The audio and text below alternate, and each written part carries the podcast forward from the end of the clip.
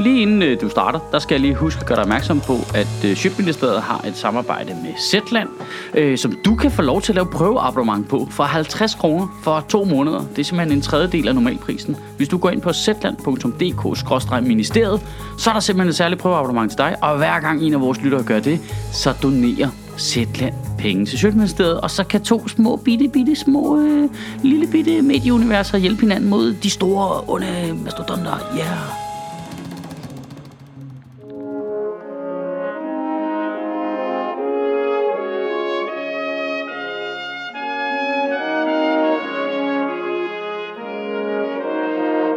Goddag. Vi danskere, vi... Jamen, vi kan jo godt jo, når vi tager os sammen. Hold kæft, vi kan jo godt. Jeg, jeg må indrømme, jeg i hele min levetid, jeg, jeg, jeg har sgu opfattet os som sådan nogle øh, svage dejarme, der ikke kan tage sig sammen til noget som helst. Men vi kan jo for helvede godt jo, når vi vil. Politikerne kan godt lave hurtig og vidtrækkende lovgivning, der, der hjælper på den igangværende krise. Og, øh, vi kan som samfund sagtens udstede statsobligationer og sikre økonomien til omstilling. Og vi kan som borgere følge skarpe retningslinjer og øh, gå på kompromis med vores livsstil. Hold kæft, vi er gået på kompromis med vores livsstil fra den ene dag til den anden. Og det efterlader jo lidt en som et gigantisk spørgsmålstegn. For hvor fanden var alt det engagement hen, når det kom til klimaet? På grund af coronakrisen, så er Kinas C O to udledninger blevet reduceret med femogtyve procent ifølge Carbon Brief. Og ifølge den danske miljøstyrelse, så er udledningen af NOx-gasser fra biler reduceret fyrre procent i de fire største danske byer. Og der er tusind andre tal derude, der viser det samme. Det er alt sammen det samme. Når vi stopper økonomien, så redder vi klimaet. C O to udledningen bliver reduceret fra den ene dag til den anden. Klimaet inde i min lejlighed er så til gengæld gået fuldstændig bananas. Absurde temperaturstigninger, og der er faktisk lavet øh, målinger på øh, lugten af øh, røvhulshul, der siger, at det er tæt på at være radioaktivt. Hvis ikke det stopper meget snart det her, så vil vi se de første indeklimaflygtninge. Kan I huske den der gang for virkelig længe siden, en måned eller sådan noget, hvor der var de der mennesker, der sagde, ej, man kan altså ikke bare bede folk om at holde op med at flyve på ferie. Det er fuldstændig urealistisk, at folk går på kompromis med deres liv på den måde. Det må man da ikke høre noget til et stykke tid, var. Altså, hvor, hvor de henne? Sidder de og spiller kanaster et eller andet sted med alle vaccinemodstanderne, eller hvad foregår der? Der er sgu ikke, der er sgu ikke noget sådan en pandemi, der lige kan få folk til at vende på en tallerken. Jeg synes også, det er et stykke tid siden, man har hørt de der med, ej, skat, det er tyveri, og ved du hvad, alt det der omfordeling, det er bare djævelens værk. Ej, hjælp, mit aktiemejeri er ved at gå konkurs, velfærdsstaten må hjælpe mig, mor. Ej, Michael, det er totalt tavligt sagt, det der. Det er jo fuldstændig forsvarsjørsen, og man kan jo ikke forudsige det. De her mennesker kan jo ikke gøre noget ved det. Nej, det er der enig i. Det er fuldstændig forsvarsjør. De har da ikke en chance. De skal da have hjælp af fællesskabet. Ligesom hvis man for eksempel får depression eller angst, så har du ikke en chance, og du skal have hjælp af fællesskabet. Men derfor har vi da stadigvæk brugt, brugt de sidste ti til femten år på bare at skære skive efter skive af det system, der skulle hjælpe de mennesker. Altså, hvordan fuck er psykisk sygdom ikke force majeure? Hvad der gælder med vores samfund? Til gengæld, så kan man stadigvæk finde de der, øh, ej, bliver det ikke lidt dyrt typer? Dem elsker jeg. Jeg er helt vild med dem. Ej, hvad er et menneskeliv egentlig værd? Ja, hvad er din mor værd, mand? Seriøst? Hvad hun værd? Altså, det er, jo, det er jo det, du skal sige jo. Alle de der mennesker, der kan finde på at sige, hvad et menneskeliv værd, mens de onanerer til den der mærkelige kode, der står øverst oppe i et Excel-ark, de skal jo i virkeligheden sige, hvad er min mor værd? Fordi det hjælper jo ikke, at du gør det med nogle andres mor. Det tæller jo ikke jo. Ja, ja, der er noget virkelig fascinerende for mig i, hvordan man kan gå så meget op i økonomi, og stadigvæk ikke helt har forstået, at samfundsøkonomi er jo langt hen ad vejen psykologi jo.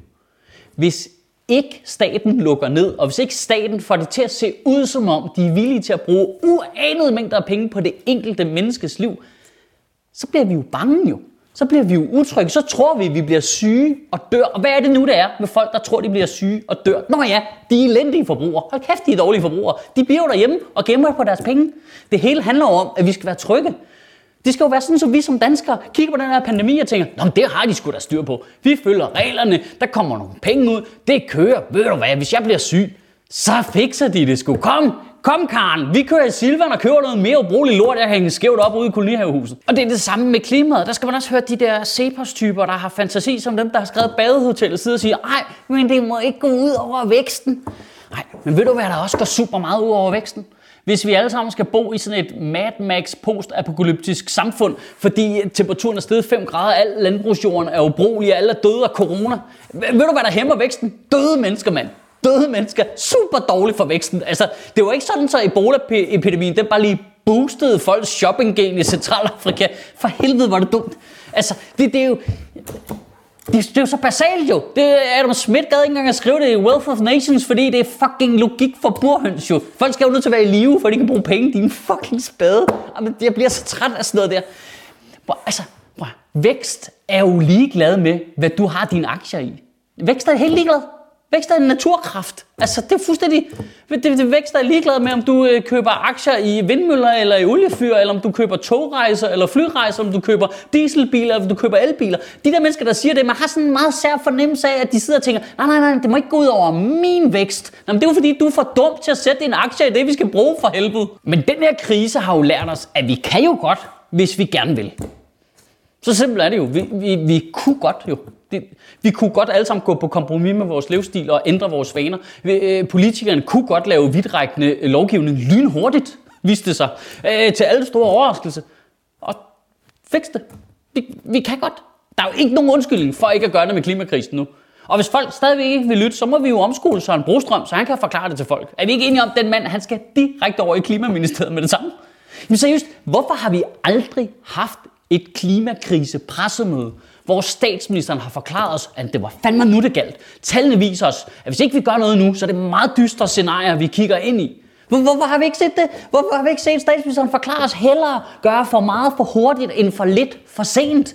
Det gælder, hvorfor har vi aldrig, hvorfor har vi aldrig set statsministeren omgivet af klimaeksperter med grafer, der er printet ud, så selv de dumme mennesker kan forstå det? Altså, det, det, det er skræmmende. Hvorfor har vi ikke hørt Mette Frederiksen stå og sige, prøv at høre her, klimaforandringerne rammer de fattigste lande i verden hårdest.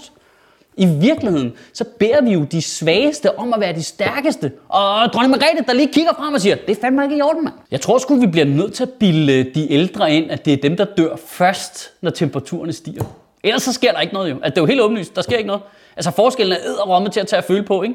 Ah, der er influenza-epidemi, øh, de svage og de syge og de gamle, de dør. Din bedstemor kan dø, panik, luk landet ned, vi stopper det hele, pause alt.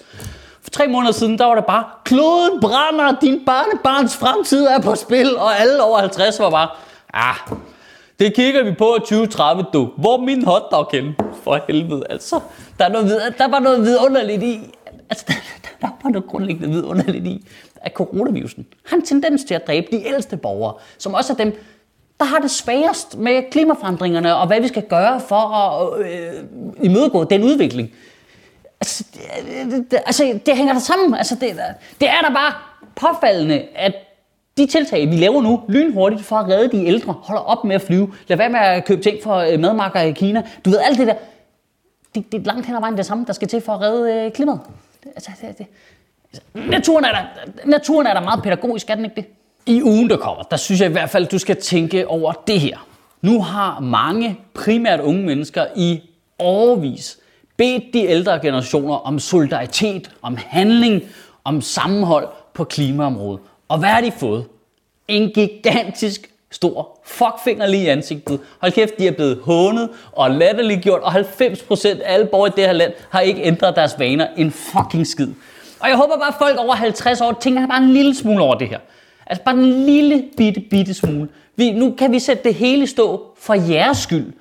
Kunne det så være, og ude på den anden side der, så kunne man måske selv lige tænke lidt over, kunne man måske selv gå lidt på kompromis med, du ved, hvor meget man flyver til Mallorca, og hvor meget du bestiller varer, der kommer fra den anden side af planeten, og hvor meget du spiser bøf og sådan noget. Bare, bare lige overveje det en lille smule, også selvom det ikke nødvendigvis lige er dig, det går ud over. Det kunne man måske godt lige opfordre til. Måske det er i virkeligheden sådan, at vi skal langsomt åbne landet gradvist op igen. Simpelthen øh, lad det afgøre af, hvor meget man er med på den grønne omstilling. Så, øh, vi måler dit carbon footprint. Altså, jo lavere øh, C O to aftryk du har, øh, jo hurtigere kommer du ud af karantæne. Det ville være meget smart. Det er jo i virkeligheden også i ni ud af ti tilfælde øh, passe sammen med, hvem det er, corona er mest farlig for. Det, det ville da være perfekt. Du ved, så hvis du har lav C O to aftryk, så er det bare, så er det bare afsted med dig. Og så beholder vi bare de værste klimasynder indenfor indtil tyve tredive, eller hvornår de kan blive enige om at gøre noget ved klimaet. Kan du have en rigtig god uge, og bevare min bare røv. Nej, prøv lige at se, det er Zetlands logo, der kommer hoppende der. Det fungerer faktisk sådan, at hvis du har lyst til at oprette et prøveabonnement, så kan du få et i to måneder for halvtreds kroner. Det er faktisk billigt. Og hver gang en af jer gør det, så donerer Zetland til Sjøtministeriet. Du kan gøre det inde på z-land punktum d k skråstreg ministeriet. Sjøtministeriet lever af dine donationer. På tia punktum d k kan du oprette et donationsabonnement, hvor du giver lige præcis det beløb, du har lyst til. Og så kan vi lave flere interviews på Nørrebro Teater, flere taler, sende Sofie Flygt mere på gaden. Og hvis ikke du gør det, så er du en pekandsjovs.